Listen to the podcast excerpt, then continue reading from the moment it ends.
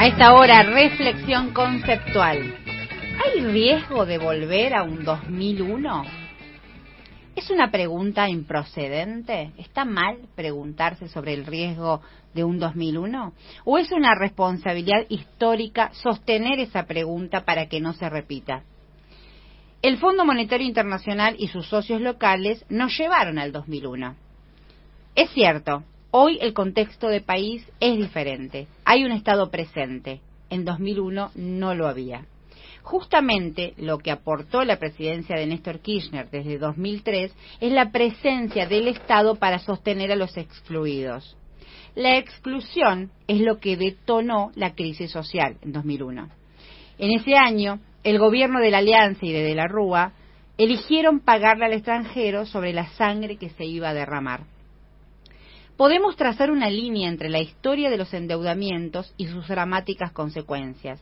Hay un libro que se llama Los tres kirchnerismos de Matías Culfas que dice que el legado económico de la dictadura militar fueron 15.000 fábricas cerradas, 27 trimestres consecutivos de caída del empleo industrial y la estatización de la deuda externa privada mediante el mecanismo de seguros de cambio ideado por quién? Por Domingo Cavallo al frente del Banco Central en el 81. Se, se dan cuenta de que estamos hablando de proyectos económicos y actores similares al neoliberalismo del 2001.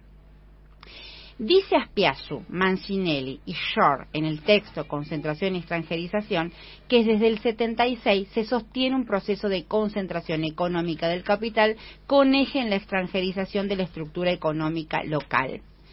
Línea que une el 76, el 2001 y el neoliberalismo de Macri en un contexto de erosión y de imposición de proyectos económicos.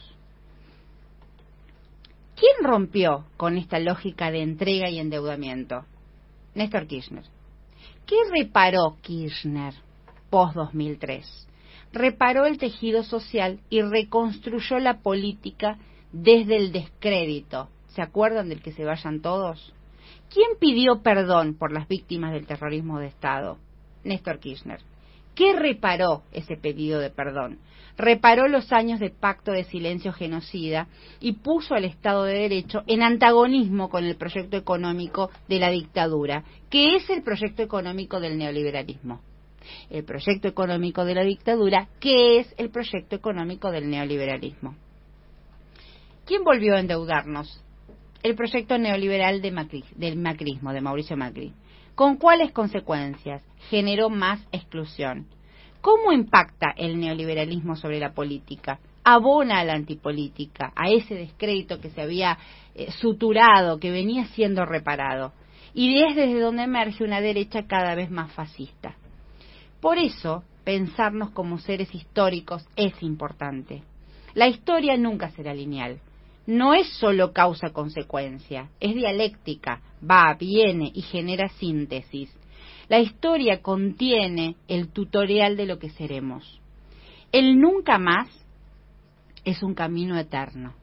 El nunca más es un camino eterno. Un horizonte de solución de conflictos. Un mensaje hacia adelante. En estos días de diciembre, donde insistimos en recordar y ponerle nombre propio a las víctimas del 19 y 20, actualizamos ese acervo y decimos nunca más un 2001.